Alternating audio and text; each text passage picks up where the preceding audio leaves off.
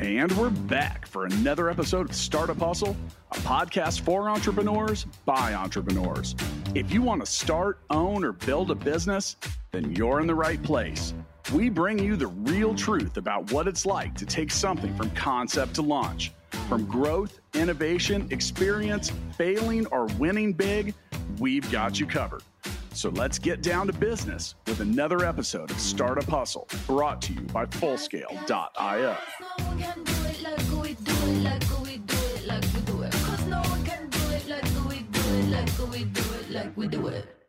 Welcome back, hustlers. This is Andrew Morgans, your host today. I'm super excited about our guest. Um, we're going to get into a lot of stuff I don't think has been on Startup Hustle before, a lot of content that will be um, fresh and I think can offer a lot of value to any founders listening. Um, ways to incorporate it into your business. Before we get started, a quick shout out to our sponsor for today, Fullscale.io, helping you build a software team quickly and affordably. Now, if that's out of the way, I want to introduce you, John. Say hello. Hello, everybody. Hello. Thank you for having me, Andrew. This is really cool. I'm uh, I'm excited to be here. Yeah, I was just telling John right before we got started that I've been following him um, for a while as someone that does social media really well and does social media really authentically. Um, someone that's always had an insecurity around my word choice and being understood, how to um, you know, how to speak in a way that's taken um, at an intellectual level, like taken well. Um, I grew up in a family of storytellers. Uh, I'm I was raised by missionaries. We grew up in Africa, and you always have evangelists and missionaries coming through, and they're always telling their stories, whether it's over the pulpit or, you know, at the dinner table. Topic, I think, is at the center of everything. The topic being storytelling, I think, is at the center of business, relationships, you know, family, absolutely everything. Um, how did you get into this space? Give me a little bit of background. Certainly. Well, thank you for sharing that. I was not aware of that, and that is very cool. Uh, we're going to talk about storytelling today, but I just I want to before I tell my story, I will agree wholeheartedly that it is at the center of everything. So having having grown up in an evangelical household where you, you know you're proselytizing and going out and, and doing missionary work, it's important to to know to frame this entire conversation that every before there was marketing and Facebook ads, before there was there was anything like infomercials or advertising, there was storytelling. And everything that was sold was sold with the same six words let me tell you a story. And when I say sold, I don't just mean here is an item for which you will exchange some sort of acceptable currency. I mean sold in the way that you are buying in to something, not just buying, but buying in. And the first things that were sold were ideologies, philosophies, and religion. And so that is still so important in the way that that those things are communicated. If you look at how people like Ryan Holiday teach Stoicism. It isn't simply looking at the the philo- the writings of Marcus Aurelius, but it's the story of Marcus Aurelius and how he uh, implemented the strategies of Stoicism and the tenets of Stoicism into his life as the emperor of Rome, or Seneca, who implemented them as a slave within within the Roman Empire and then there's storytelling in terms of how we communicate religious stories to one another. It's it's how it's transmitted. There are many people who are very i would say like very devout in their religion who might not be able to quote theology but they can give you the gist of a story. Stories hold their shape fairly well even even when they're mistold and that is why they have such power and such uh, real longevity. And it's so important for people to be able to tell a story well. Certainly their story, your story, the, the story of your life or how you came to be doing what you're doing or how you came to meet the person you're with or your business partner or whatever.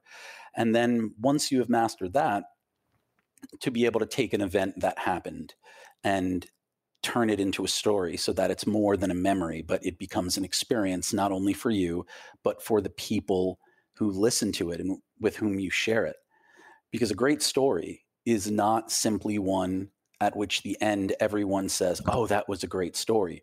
A great story begets other stories. It invites people into the conversation and the experience of the brand, of the product, of the person.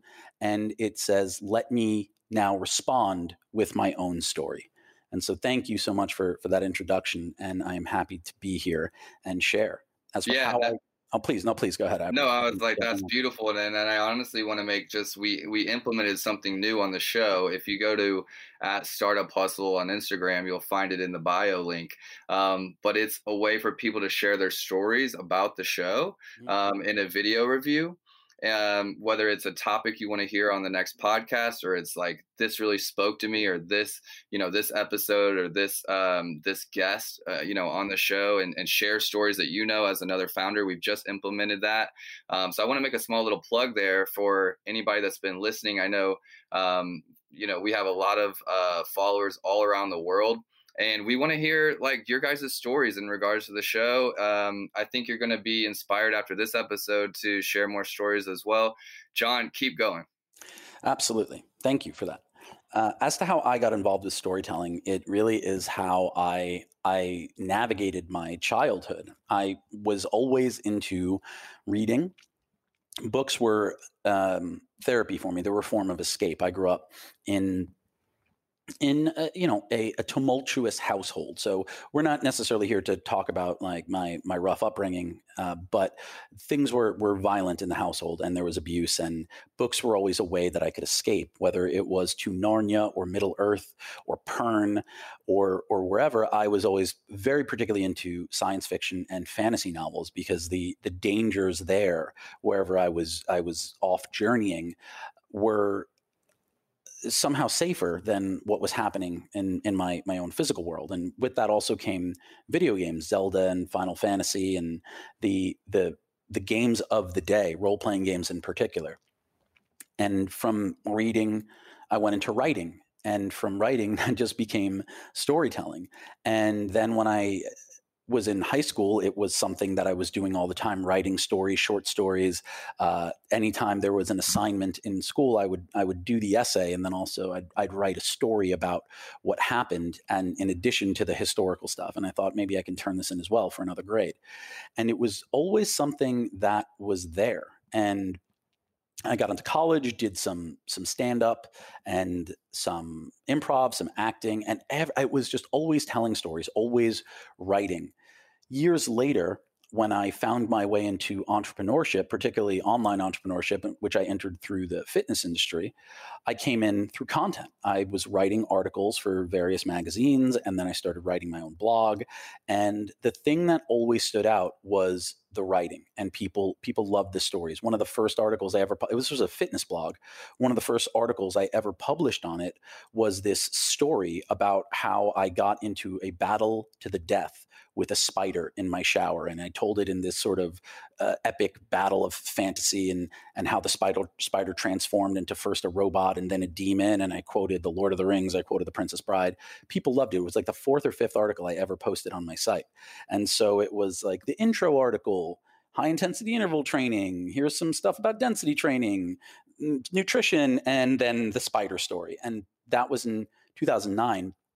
And to this day, uh, I have people working with me. I, I, just released a course on copywriting in which there is a story component, but I released it to a very select group of people just from a webinar. We, we have a small cohort in there of about 42 people, and three of them referenced the spider story. So there are still people in my orbit who are purchasing products from me, uh, courses who were who read that back in 2009. So when I tell you how important it is to be able to tell stories, even if they're not related to the thing, they hold their shape and they bring people along. And now what I do is teach storytelling. It's something I've always wanted to do, and I do it through workshops. And I have a, a storytelling course coming up. I I really enjoy helping people take a memory and turn it into an experience and i think that is really what a story is. It's it's memory pushed outward for other people to share.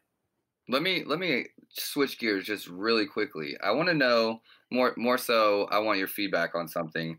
Um, I had a very similar upbringing. My parents mm. were amazing parents, but they raised me in Congo. They raised me in some very dangerous places, um, arguably some of the most dangerous places in the world at that time. Sure. And my escape was video games and books and things like that. You know, I was uh, reading before kindergarten. You know, as far as like that was just something I did. What can you have when you're in the middle of a of a jungle. Uh, you don't have Wi-Fi, you don't have internet, you don't have electricity. You just bring a lot of books. Um, and so relating to that, and I honestly hadn't thought about that until you said it. Um, I remember somewhat of a make believe world I made up, but not necessarily that I was escaping into games, which has honestly made me very good at strategy online uh, later in life and understanding algorithms and things like that. I think were those early years um, in that stuff. But want to explain something to you. So I think that I have a communication, you know, and I know that copyright and storytelling comes through communication. We're in a time right now in 2020 where people don't have a long attention span. They do if mm-hmm. they're really interested in what you have to say. They might listen for hours and hours, but if they're just coming across content like, you know, capturing them to long enough to hear your story, if you're not a great storyteller, can be difficult. Um, but for me, it's like whenever I think about uh, a memory, like let's say a spider in the shower. Um, I see the whole story like vividly, um, all of the detail, like almost like photographic from beginning to end. Um, and the difficult the difficult part for me is how to communicate that um, when I don't see necessarily a start and a finish, and instead I just see like all of the details and how do I bring people along when I need all the details, but they don't need all the details, and how to filter, you know, how to filter that out. I know that's a kind of strange question, but um, I think one of my major challenges when it comes to to, to writing. Sure, you're you're not alone in that challenge. The a big part of writing is to be able to give them everything they need and almost nothing that they don't. And so the question what I would suggest to you, the behavior is get it all out of your head, write everything, put it all there, and then edit out what you don't need. And so the guiding question for every section is firstly, what am I saying? What's the core of the story? So the, the concept edit is, is this anything? And then from there, it's, is what I'm saying clear? And then from there, the next piece that you start to deliver is what do they need to know so that the thing that I'm really giving them has the most impact? And is there anything in there that's slowing that down? And a lot of it is realizing that what may be important to you might not be necessary for the story. And you'll get better at this over time, but learning what to prune out really is a practice. And what I would not want you to do is avoid telling or writing stories because you feel it's going to be too bulky or too unwieldy. I would much rather you write the story and then spend time editing and taking away. And the question is always that detail is important to me, but is it important to them? And the detail could be there's an extra person there. And do I need to introduce them? One of the the the um, the exercises I give my writing students is to have them tell a story three ways. And one of the stories that everybody remembers is how you you had sex for the first time. I don't I don't like to say lose your virginity because virginity is like a weird social construct and it has all sorts of like Puritan values attached to it. But most of us remember the first time we had sex. So I ha- would have you write that story three ways. The first is imagine you just got home from the experience and you are typing it up in an email to your best friend. The second is write it to someone who you knew at the time, but who didn't live near you. So I, I always say, like your brother who's in the army. And then the third is write it as a memory right now. And these are very different things. And, and here's how. If you were writing it to your best friend, chances are that person was very involved in your life and that person knew the the woman with whom you had sex right? So we'll give her an imaginary name. We'll say her name is tina and your best friend at the time his name was chris. So you would just start the email with chris best night ever. I just had sex with tina. You don't need to introduce the concept of the character of tina right? Chris knows who tina is. Right. If you were writing it to your brother who's away in in the army or a college or whatever, you know, your brother Michael, you might say, "Hey Michael, I had a really big experience tonight. I I want to tell you about it. I've been dating this girl Tina for a while, and um, she's really amazing. Let me tell you a little bit about her, and it's been going really well. Um, you know, so you know lead up suffice it to say tonight we had sex for the first time. I you know felt compelled to share this. This is a really big moment for me. And as your brother or you know as my brother i thought you'd want to know. But more importantly i'm i'm asking for some support. So in that instance because your brother is away at school he might not know tina. And so you have to introduce the character of tina and contextualize that relationship. And then if you're writing it right now it's when I was 17, I was dating a, a, girl named Tina. Uh, she was a year younger than me. We went to the same school, or you know, we we knew each other from the church. We'd been dating for about six months, and we spent our time, you know, listening to emo music and watching Dawson's Creek, and we were both really into 80s movies and loved Eddie Murphy. And after around six months into the relationship, we decided we were ready to take the next step. And we were both nervous. We had a conversation about it and we had our first sexual experience. So, in that particular case, as that story, you're contextualizing the whole thing, how long you've been with Tina, because you're writing it for someone who might not know anything about you. So, that exercise right there gives you some insight into how different audiences come in with a different amount of information. And whenever you're writing content online, whenever you're writing a story, you have to ask yourself what information do they already have? What information do they need for the thing that I'm trying to tell them to have the greatest impact? And if you do that, you're able to start of to, to sort of install a filter in your head that starts editing things out without even trying like the difference between jumping between first and third person you realize that you're like i need to choose i or we and stick with it and you know um, i think that makes a lot of sense the way you explained it. I, I think of video you know and i know that anyone can capture video but it comes down to the the person editing it um, that's really going to make the story come alive or not you know and what they choose to have in the video is whether it's going to tell a story or it's just going to be a lot of footage. Um, and i i to anyone listening i did take your i did watch the replay um, thoroughly enjoyed it and I think that you touched base on this in a lot more in a lot more detail, um, but is essentially know your audience and um, you know are you at what process um, are you talking to them in right? Are you talking to them at the beginning? Do they already have a lot of knowledge? Is this someone you've already done business with and you're introducing something again to them? Um, and I think that I'm I think that I'm almost like naturally good at talking to people and relating where they are and, you know, putting myself in their shoes and speaking to them in their language, but not at a technical level. More so just like naturally good at relating to people.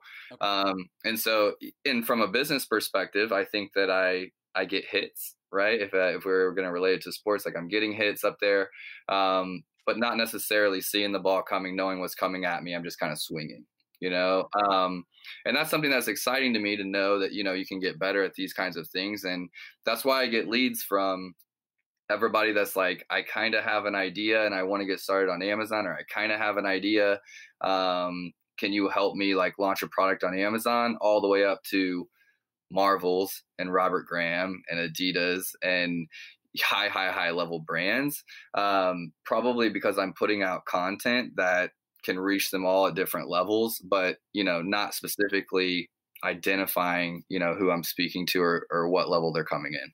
Yeah, absolutely. With with a podcast, you it's generally better to have a broad spread, I, I, would imagine, rather than like this is a podcast for beginner entrepreneurs, and then immediately you're eliminating people. But yeah, I, I think that I mean for when you are able to connect with people on a on a personal level, and you have a sort of a, a charisma that allows people to be interested without knowing you that well, it it creates a lot of opportunity. And I think in the case of someone like you, the podcast is a is a great platform to showcase that. For sure, and honestly, like when I, what I was referring to is even like so. My main company is Marknology. Um, we have been around six years. We help brands on Amazon, so I'm kind of an Amazon thought leader in that space, cool. um, and just help brands do it in a. We help them storytell on Amazon through video and photos and copy, and it's different than you know copywriting for a sales pitch or a or a sales funnel or email follow-ups or things like that that's the areas i'm trying to get better in my mm. b2b in my b2b um, sure. environment podcast here really for me I, I don't really have any goals honestly other than um, interacting meeting with other people that i wouldn't be able to outside of the podcast um, you know be able to build expertise around e-commerce and digital marketing and strategy and you know for me digital marketing, digital strategy is really just remixing old concepts or old, you know, truths like marketing concepts and sales and storytelling and just how do we bring this into 2020? You know, yeah. how do we do this effectively now? Your your um your example of video it really is it's the same right so the difference between having a lot of footage and telling a story is is understanding the medium and the editing and what what is needed versus what isn't so at the a story is a beginning, middle, and end. It features characters, conflict, and resolution. Some, you know, that that is also true in books. So, but it's it's a completely different execution. And so, what you're talking about is taking all of the the fundamental things that are present in any type of marketing and now how do we do them in this digital space how do we make them specific to amazon when we're telling stories on amazon we have maybe 85 words before people even you know lose interest because that's not they're not there to read content they're there to just read about a product.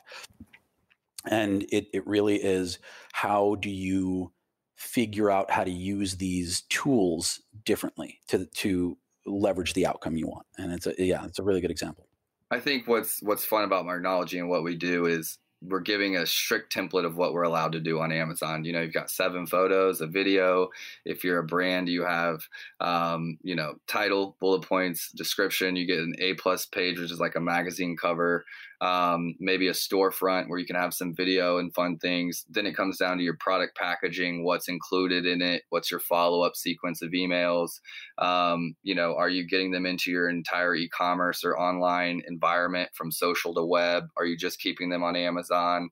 You know, so helping brands navigate all of that. And, you know, we have a strict area that we're allowed to story tell. And, you know, one of our slogans is literally like how to help you tell your story on Amazon um, because so many people are just like, I'm just going to take photos and put it up. And that's, you know, you build trust by telling them who you are, what you do. You know, our best resulting products that are getting like, you know, 40% conversion rates are ones where the founders are like on the pages, like saying, This is the products we've made. This is why we think they're great for you. This is how they can help your life. You know, it has some structure kind of to what they're doing.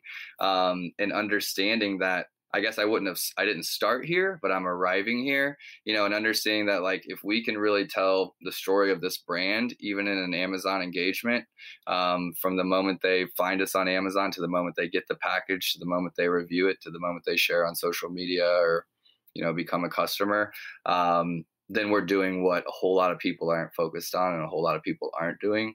Um, yeah yeah so i mean that's why i've been follow that's why i've been a follower you know and they don't directly relate to amazon. There's that's what i do for other brands. Marknology is about getting other businesses to have us help them do that right? Sure. and so that's really where i'm applying it to my direct business mm. you know um, is in that concept. But we do that in a simplified way on amazon um, how to do it better outside. And i think that there's so many listeners here that don't think about their brand telling a story and you know it's something i beat my head up on a wall over like just like do you have a brand story? Like you know what are we working with? What are we trying to if someone comes in contact with us on amazon or instagram or web or in person or at an event or on the shelf of a Hy-Vee grocery store what do we want them to feel? What do we want them to think about our brand? You know what are we telling them? Mm-hmm. um, and that's where a lot of i think that the ball is dropped in regards to digital outside of a consultant level. I think consultants do it a lot better, where it's like a coach, a mentor, a consultant. Sure. Here's my story as an individual. Here's how I can help you. Um, whether it's fitness, whether it's uh, business coaching, whether it's Amazon consulting, but from a brand level, um, getting brands to do that digitally, I think ones that have been made for our time are crushing it, and ones that are trying to make that migration, you know, or like evolution are struggling. Yeah, yeah, that's very well said. Absolutely. Yeah, that would be my observation as well.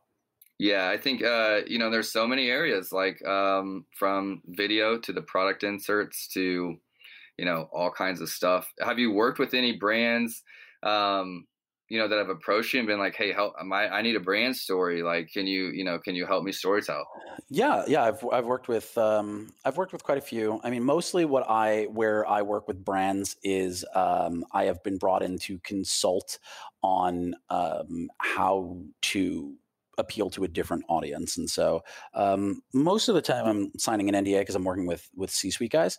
Uh, you know i i been brought in for how do we how do we change the narrative and and the, the conversation that we, we work that we've created a toxic work environment. And so they bring me in and like how do i how do i help change that? But eh, i've worked with supplement companies and um, a couple of apparel companies to really tell the story which is how how do we want people to feel when we wear this? How do we want people to feel? What are they buying into? How do you how do you tie this to a cause? Mostly it is figuring out when you need to remove the the people and focus on the the message you know uh, the the mission of the thing. The people are usually important early on. We started this to do xyz like the founders and then later on it's as a company we've been doing xyz and this is where we've been successful. And there are very few companies that you know, if you look at the most successful companies in the world, nobody knows who started Coca Cola. You know, like it's not it's a common knowledge. It's not a thing. So it's how how do you continue to tell the story and so much of that right now where i come in and advise this it's such a strange thing i help p- companies figure out what their narrative is going to look like based on decisions they're making with causes they do or don't support. And an example I give is and I wasn't working with Nike, but I'm going to give the example of Nike. When Nike came out in favor of Colin Kaepernick and uh, released the ad, um, stand for something, even if it costs you everything, that got a lot of pushback, right? But ultimately, Nike in their story, in the narrative of that brand, is coming down on the side of social justice and of not shooting unarmed black kids in the back. And so when you are making these sort of broad decisions about about like very important things, it it really is about how will we be remembered and how are, are we willing to sacrifice the people who don't who don't feel comfortable with that and bring on the people who do and it, it, worked out very well for for nike. You know it's it's it's it's putting out a, a rainbow um, coke can during during pride month and all these things. It's making decisions. So for smaller companies who aren't sure you know they don't have the the type of funds that nike has i get brought on to help founders in particular usually of, of personality driven tech companies. Um, the idea is how can I start to incorporate and and uh, help create the the narrative of um, alignment with my my principles along these these topics that are very very fragile yeah yeah i mean they can, they can cause a lot if you do it wrong you can you know it, it's an issue. And um, you obviously want to do the thing that that feels true to you but you also don't want to just like okay we're just doing black lives matter right now because that's the thing. It's it's how can you start incorporating this and, and tell the narrative that way? And you know how do you how we you've been taught forever not to talk about politics religion or sex but these are three of the things that people most closely identify themselves with. So if you are a person who uh, is is non-binary, uh, and there are two companies, and one of them is is is really not just marketing to you specifically, but acknowledging your existence and like it. So you know, then that's the one you're going to go with. Right. If you if you are uh, a person who a person of color, and this is there, one brand is totally silent about many of the the issues facing um, BIPOC today, then and then the other one is is loudly proclaiming their support that's a decision you make. So in in the in the sphere of you know like really large scale consumer goods people there's all sorts of um, companies who, who do market testing and based on location okay well you know if we're in the south maybe you can have a coke can with a confederate flag on it and if you're in the north you get the one with the rainbow. But smaller companies can't do that and now in the internet it's it's much harder to do that. You have to take a stand and so i help people navigate how to uh, make that transition and, and how to work these things in. And I, you know, I gave a talk about that at uh, Amanda's Mastermind, you know, probably a, a, year and a half ago. And just like, what are some small things you can start doing to show support for the causes you believe in? And uh, with, you know, you don't have to build an entire advertising campaign around it, but what, are, what can you start doing to seed that narrative and tell that story of belief? Because stories aren't just like, you know, beginning, middle, and start to finish. There's, there's a through line, particularly with a brand in the narrative of, what what is important to us and identifying that and figuring out how to work it in that's that's the sandbox i play in. No i love it um, i just went through an accelerator uh, with goldman sachs and babson uh, in boston and it was um, hammering on the same thing as far as um, knowing your voice and your story and your mission and making sure that it can go further than two years you know out and I think that you know what just hit me listening to that um, was that's the issue that you have when I think that so many brands have when they're trying to scale. Okay, so a little bit away from you know the the topic at hand with you know BLM and everything going on, but in in regards to how do I take this story from me and my best friend creating a business, and that's why you're getting buy-in, and you know everyone wants to be able to text you and call you directly to you know challenges in my own life scaling an agency to 15 people, which is still boutique, but enough that I'm saying, look at what we have done, look what we can do, you know, look how we're helping, um, changing the narrative there.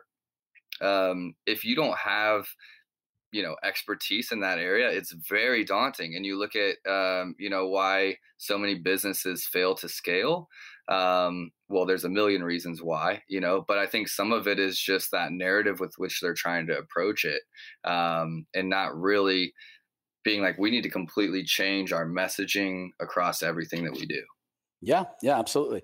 At some point, you stop being the face, and the customer needs to be the face. Uh, an, an example uh, that I really love is Chubbies. They are a company who makes short shorts for men. Started a couple of years back, and it, this was like a, a, you know swinging in a different direction than than cargo shorts and board shorts and it it started with a couple of friends from college who you know were into that sort of like southern frat you know we wear board shorts and polo shirts and whatever um, and the early marketing and emails were it was like about them and then at some point it was like it can't be about us it's about the chubbies man the cut the type of guy who wears chubbies and that and they faded into the background and now it's you know like obviously the fashion the other other companies caught on and they're not the only short short company in the in the game, but eh, they they did a really good job early on of of grabbing market share because they had really fun branding, really good ads and uh, they were telling a story of like the kind of person who wears chubbies as opposed to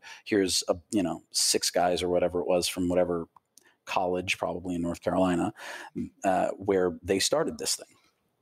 It sounds so easy but um, you know, as someone going through scaling, as someone going through that, it's like, wow, it's such a challenge because um, your existing customer base is, you know, maybe they bought in because of who you are. Andrew Morgans, you're an Amazon expert. Andrew Morgans is the Amazon guy in Kansas City, you know, um, to being like, we want to be an agency of record, like an agency that has, you know, um, our own voice um, as a team and so for me just like some practical things has been um, creating content where i'm not the only one writing articles or i'm not the only one um, you know making videos or or um, on social media. And we've had brands come to us and be like i just like your team. I want to work with you you know, and that's newer for us, you know, to it being like I heard of Andrew Morgans, I want to talk to him, you know, and then you're trying to be like, well, I don't work directly with clients like that anymore. You know, I'm more from a high level strategy standpoint, and all the difficulty that comes with that, um, I think, is because of the communication complications, you know, between the proposal you had in the early days or when it was just you, and um, hats off to the companies that realize that super early and are able to be like no, actually, I want to completely change the messaging. You know, um, hats off to the frat guys that figured it out. Yeah, I think I think it's a little bit easier with like a like a, a consumer good than a consulting agency. Um, it, it's especially when you've built the company based on your expertise and the track record of a single person, and there's the name there. You know, on, on a much grander scale, you see, uh, you know, like Gary Vaynerchuk. When people hire VaynerMedia, they're not getting they're not getting Gary. He's not like you know they're but they're getting people who are bought into what Gary does, and and so you know it changes things. And but so when they started it, he had to he was making a lot of the sales, doing his thing, and uh, being being very much involved. And now they are an agency of record, and people hire VaynerMedia because VaynerMedia is good at what VaynerMedia does, not because Gary Vaynerchuk is good at what Gary Vaynerchuk does. It's the methodology, right? Yeah, and I, have actually Gary's been a huge to, to anyone that's my fan that's listening. Uh, they know I've been a huge Gary uh, Gary Vaynerchuk fan simply because I really relate to his story. You know, um, I wouldn't say I'm not an immigrant, but I moved here when I was 16. So I was experiencing things in high school like as if I was just moving here and learning how to be American. Um, and I was watching like Mean Girls.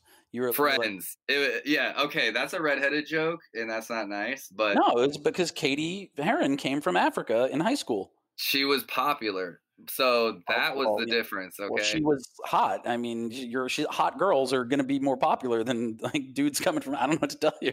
To be honest, I give her a lot of love because there's only a few actors that kind of changed Hollywood in regards to like redheads. Uh, you know, being um main actors and being like having a role where they weren't like the pimple faced bully or like that role. Um, and who was the other one? Ed Sheeran obviously has changed things.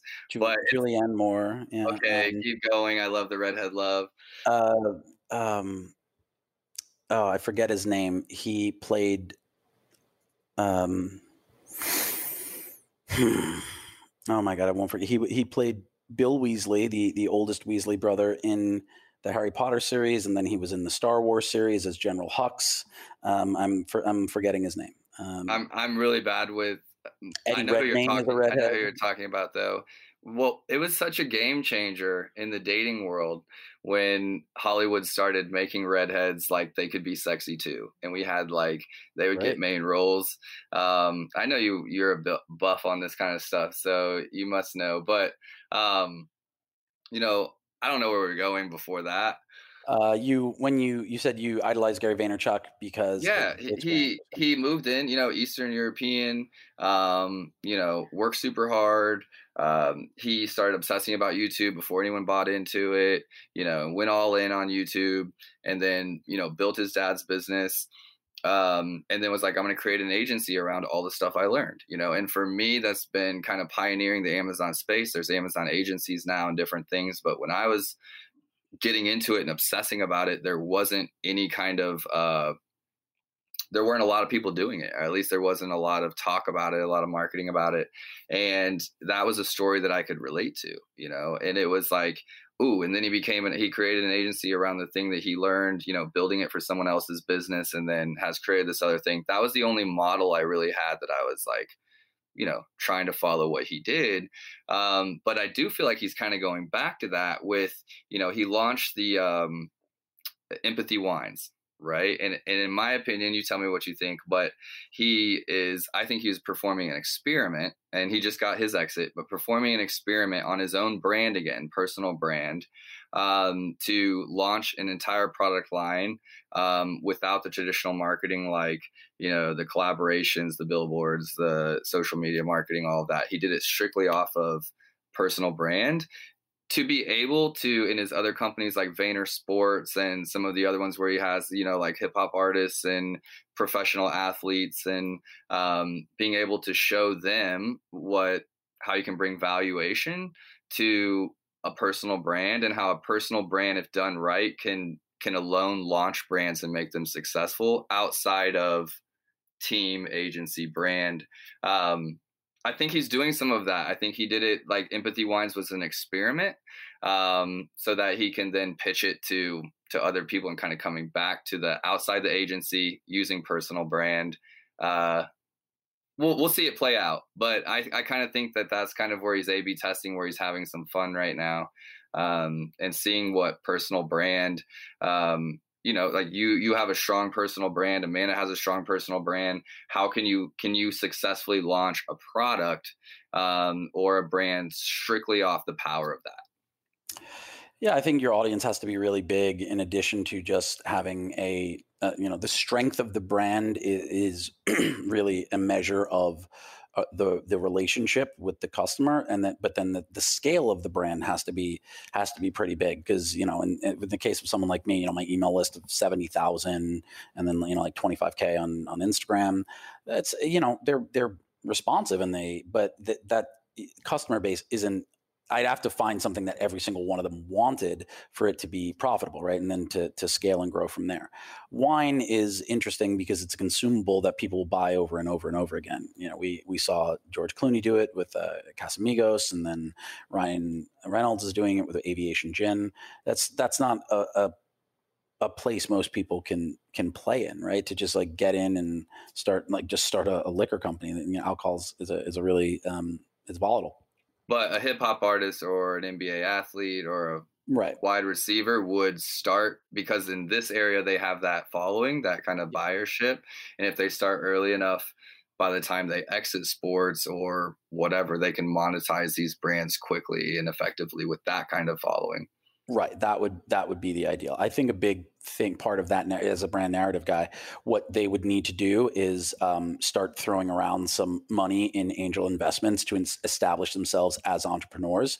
Because establishing yourself as an entrepreneur who invests in entrepreneurs makes you more interesting as an athlete or a, or a, you know a media guy or you know like let's say a musician, rather than just like I'm a musician and like I'm just going to start a vodka company. You know, like seeding the narrative of I'm doing th- I like invest in other businesses and I'm doing you know and, and making it a little bit more uh, granular in the way that you lead up to it will probably be more successful for most people. So you also have to then pump the content around it and not just start the company and then let somebody else run with it. But you've got to be not just like tweeting out pictures of you holding your vodka, but really discuss in a in a real way this is what it's like running this company i'm excited to be doing it these are the triumphs these are the travails and and really like creating the narrative of you as an entrepreneur not just a guy with a lot of money or a woman with a lot of money who decided to create this other thing because people don't want to buy per, personal when personal brands people who have personal brands when when that launches something uh, it needs to be its own company that is sellable. It can't simply be a secondary revenue stream. No one is going to buy your secondary or tertiary tertiary revenue stream. The company has to live on its own. It has to be its own brand. And so you need to be consistently investing in that in terms of content in terms of marketing and in terms of creating its own brand narrative and then also making sure that that you are doing the things within within your brand narrative to make it successful if you want to have that exit. Couldn't agree more uh, couldn't agree more. I think um, you know it's it's the jockey over the horse like what are you betting on? You know and if they're going to get buy-in it's like well has this person done anything outside of music? Has this person done anything outside of sports? Um, but just that they're only going to have that while they're in there um, you know while they're in the limelight so to speak. And so how to get that prepared for you know whenever they exit i think is is a, interesting concept and helping them essentially um, monetize it in a different way yeah you know absolutely. not just as an influencer but um, as the ability to launch a brand or you know something like that it's been fun to watch at least that's what i'm watching you know i know that you like a lot of uh, you know gary i think focuses on vintage brands i think that's their thing and correct me if I'm wrong, but VaynerMedia, I think, brings like the champions back to life or the miracle whip back to life, things yeah. like that. Yeah, Gary's into nostalgia. He believes that it is one of the most powerful forces for marketing, and I believe that that is true. I I contributed uh, to a book on copywriting, and I wrote a little bit about nostalgia. And I said nostalgia is an incredibly it's incredibly powerful because it it it markets to this idea of the past that we have, this rose colored vision of something that probably never was, but absolutely feels like it could have been. And that makes it all the more powerful than something that simply existed in a crystalline way in which we we see every day and remember every day. Mm-hmm. It's why every now and again Pepsi rolls out like vintage, you know, like you know old school retro cans and you know it's like oh the 80s can. Nostalgia is a really really powerful thing and when you know if, if you just look at all the reboots that that happen with older cartoons and older movies there's something about having this feeling your child it's sort of repackaged and sold to you in a cool way and it can feel like exploitation if it's done wrong but the way that I think it can be done right is when you take something and make it modern without losing what it it, it felt like. Um, so there's this um, there's this company Omaze, and they they just like you you register and they do all these crazy giveaways. And one of the the things that they were giving away was a, was a like a 1972 Porsche that had been completely like overhauled. So like from the outside, it just like looked like a green 1972 Porsche, whatever. But the it had a Tesla engine in it, and it was like an electric port. And I'm like, that is that's it right there. That's the thing that people should be trying to do. How do you take the Tesla engine and chassis, and it's like, all right, it's an electric car, and it's like every you know but now it's this it looks like this 1972 porsche. So what yeah like the idea of, of, of reviving old brands and making them better how do you how do you put the tesla engine in miracle whip? What does that look like? What does it look like? How do we we create that and that's the stuff that I think is uh, really that would be really cool to play with for sure. Have you seen the new Ford Bronco that they're rebooting? Uh, yes, that looks great. It's awesome. I know it's sexy. I'm like, oh my god, and give Jeep a run for their money a little bit. Make finally, yeah, like there's something in it, you know, something other than than the, the Wrangler where you you know it's it's got a, a drop top and you know it, it has like this customizable yeah. and it's totally customizable you know it's like not like the, you know the toyota fj has the same aesthetic but you can't you can't customize can't do the drop top. The you know you can't get a land rover defender anywhere in the united states but so it's got it's got that thing. And at the same time you go inside the bronco and you know it's bluetooth it's it's all the things and it's new and old. It's like getting back together with an ex girlfriend. It's both old and new at the same time, and you just hope Ooh. better than last time. You know? Yeah, I think this nostalgia thing is going to run in my head a little bit because I I just really haven't thought about how I feel about. I don't really love vintage because as someone raised kind of poor i have always related like old to like hand me down to like you know and that's how i feel. Something new something modern makes you feel like this is clean this is new this is mine i chose it you know it's not recycled. As i get a little bit older i'm growing out of that oh, and, i love vintage. vintage know, to me it's like you know, like I, so I am a leather jacket connoisseur. I feel like you, a man can never have too many leather jackets. And I love going to consignment stores and, and, um, and just vintage stores and finding leather jackets and like feeling And the leather jackets just get better with age and just like looking at them like, where this, like, this is like very seventies where, what kind of parties did people wear this to? Where, you know, the stories that this jacket it was part of you know like that yeah. is the stuff that i it, it's got a story attached and that's the stuff that i really like you know what brand i was thinking about the other day that's just is like timeless doc martens yeah, you know yeah. speaking of leather like you know anytime if someone sees you in doc martens like if you got some old boots you're pulled out or something someone's gonna be like are those doc martens like yeah, i have a yeah. I have a pair like those you know and um it's a brand that's been been here and isn't going anywhere and continues to drop new looks and it's still classic. Yeah, it's still got you know you can get the classic aesthetic. They're, they're, just Doc Martens with the bouncing soles from all the way back in the in you know the British DIY punk scene, and it's they you know for for some it you can have different associations. For some people, it's like oh that's when I went through like my my like hardcore phase and and college or that's when I was rebelling against my parents. For other people, it's it is it is just nostalgic and um, it's cool. Yeah, it's give a great me, brand. Give me your uh, your opinion on um, the Champion brand. I want to know what you think as someone that gets maybe hired to create, you know, a narrative for a brand that's trying to step forward. Like, I, I honestly don't have any opinions on it. I've just seen them and I'm like, respect what they've done, you know, to pull a brand that was, you know, being sold in Payless and you know locations like that, more like discount, to being a brand that you just see no matter where you go, someone's wearing something champion now. It's like a vintage band, brand reborn. Mm. What what? How did they get there? I would love to tell you that. I don't know because you know what? I get it's it's very much a sports brand, right? And I I gave up sports about 4 years ago and so I like the entire time that Champion's been resurgent um I don't know, but I think it was. I think they just like sort of came in, you know, where they were trying to be reborn at right at that time when fashion was taking this weird turn toward if you pair something uh, like really cheap with something expensive, like it can look cool. If you, uh, you know, it's also there's there's like a level of fuck that I uh, I think that kind of caught on the idea that you can you can have so much outward money and success. It's like it's like the anti Gucci belt. The mm-hmm. idea that like I'm going to wear this Target Payless shirt, but it, it's you know it doesn't matter because everybody here already knows. And I think there was a certain sect of celebrities that started doing stuff like that, and Champion was one of the brands that got raised up, and they were just in the right place at the right time for that. Um, that that would be my estimation. Okay. I I really that that to me just like seems the narrative of the rebirth of those brands, but it's not something that I was paying much attention to. Two questions for you. Mm-hmm. Why did you give up sports four years ago? It was uh, so I like Gary. So uh, firstly, I like uh, Gary and I know each other quite. I used to train Gary.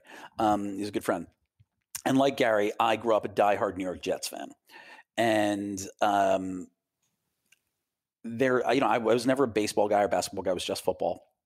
And so in 2013, I moved to uh, the West Coast, and it was harder to watch games. Just you know, they weren't playing on as many bars, and the Jets were doing terrible. And um, 10 a.m. football just seems weird compared to 1 p.m. football. And then like 2015 rolled around, and I was still watching occasionally, but um, they weren't the, the NFL wasn't addressing concussions the right way, and they weren't treating their players well. And the more that I wasn't actively aggressively involved in the Jets and the more just distance I had, the more I realized I was I was happier without it. Right? Like I think sports are cool. I think it's dope for people who like it. Um, being a diehard fan of a team that doesn't do well is nothing but anxiety. It's like a really shitty week eh, for 16 weeks. And then everything that started to happen with social justice, I, I was always I was always with Colin. I was always there. And I just, uh, you know, for me, the NFL, they, they, they will. It doesn't matter what they've said in in the past eight weeks until Roger Goodell explicitly apologizes to Colin Kaepernick and says his name and says, I'm sorry and I was wrong, I will never watch another down of the NFL. And because I'm not going to watch the NFL, I'm not going to watch sports because that was the only thing I watched. That's a really good answer. And it wouldn't have been what I guessed.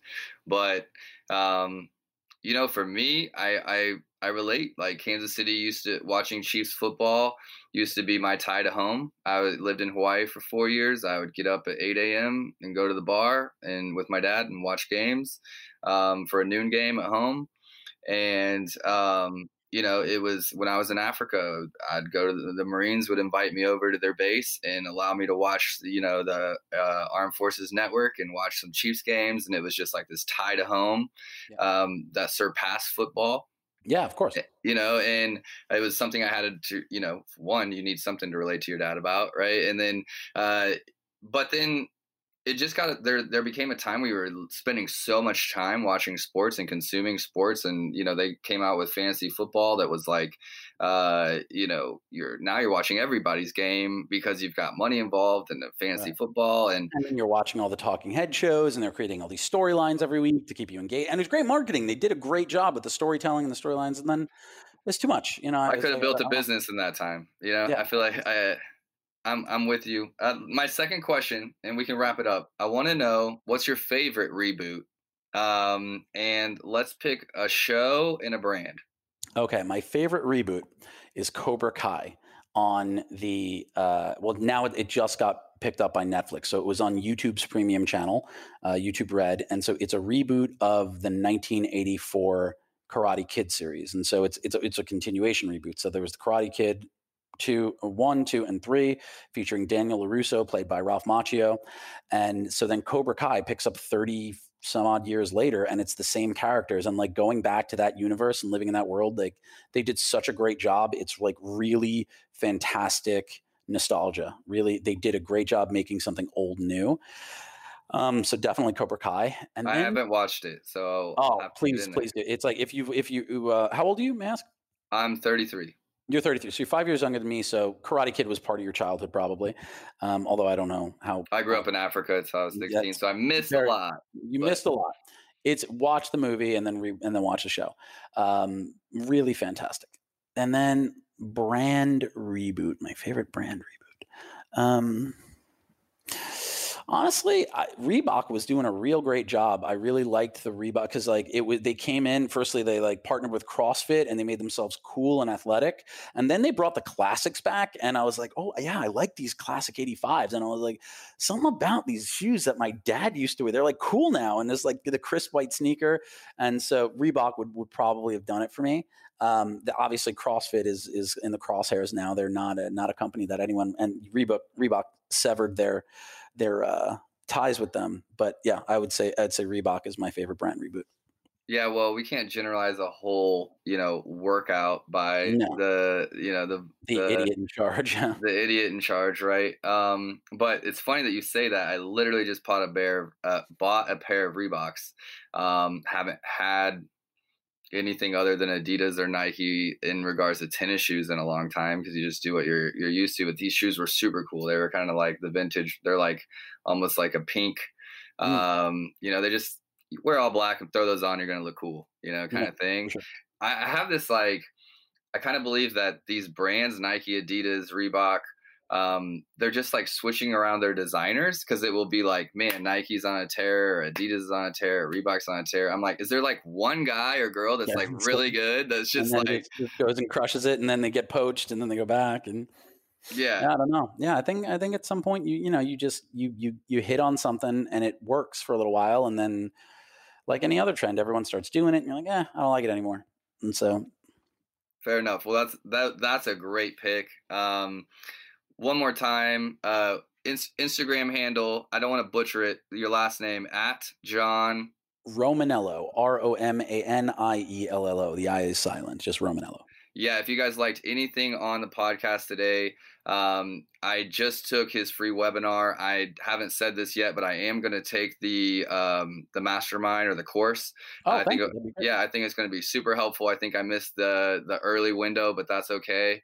Um, I'm still going to get involved there. I just got to uh, get signed up and I'll let you guys know on my social and the podcast how, you know, what I'm learning from it. It will be a lot of fun. I like to show people kind of, you know, what I'm working on. Um, where can they find, you know, where can they follow you? We just talked about Instagram. Where else can they find more information on, on your course and, and how sure. to contact you? So what I am going to do is um, I will make a short link. Um, so the name, it's the Startup Hustle is the podcast, right? Correct. So, what we'll do is anyone who is interested in checking out the webinar, uh, which is it's a two and a half hour masterclass on copywriting, writing sales. So, if you have a product or you want to sell things on the internet, you need to write words that convince people to buy them, and that's what I teach. So, I teach storytelling and copywriting. So, if you want to watch the webinar, just go to johnromaniello.com/slash startup hustle hustle dash replay and that will take you directly to a place where you can you can watch that masterclass. It's totally free. Um, again, tons and tons of value. We got a lot of great feedback on it. And if at any point you want to uh, purchase the um, the course, just go to captivatingcopywriting.com, which is a full copywriting course, and put in coupon code startup hustle and uh, i don't know we'll, we'll, give you it's a thousand dollar course we'll give you a hundred bucks off and um, that way I'll know you came from here and we'd be very, very grateful for that. So just you, super easy. You won't be disappointed. Um, I've been following this guy's content for a super long time. Uh, feel like I know him. He's just meet, he's just getting a chance to meet me, but I know we're gonna uh, have a fun time. I'm gonna have a fun time in his course. Um, I'll post it in the link, post it on my Instagram, so you guys will be able to find it. You don't have to if you didn't have a pen. I'll find a way for you to get it. John, thank you so much for your time. I really, really appreciate it. Um, and thanks to everybody that's been listening today. Thank you so much for having me. Guys, thank you so much. If you enjoy the podcast, please uh, reach out on Instagram, screenshot, and let me know what your favorite part was. I'd love to know. Awesome. Thank you, hustlers. Startup Hustles brought to you by Fullscale.io, helping you build a software team quickly and affordably. Make sure you reach down and hit that subscribe button, then come find us on Instagram. See you next time can do it like we do it, like we do it, like we do it. No one can do it like we do it, like we do it, like we do it. No one can do it like we do it, like we do it, like we do it. No one can do it like we do it, like we do it, like we do it.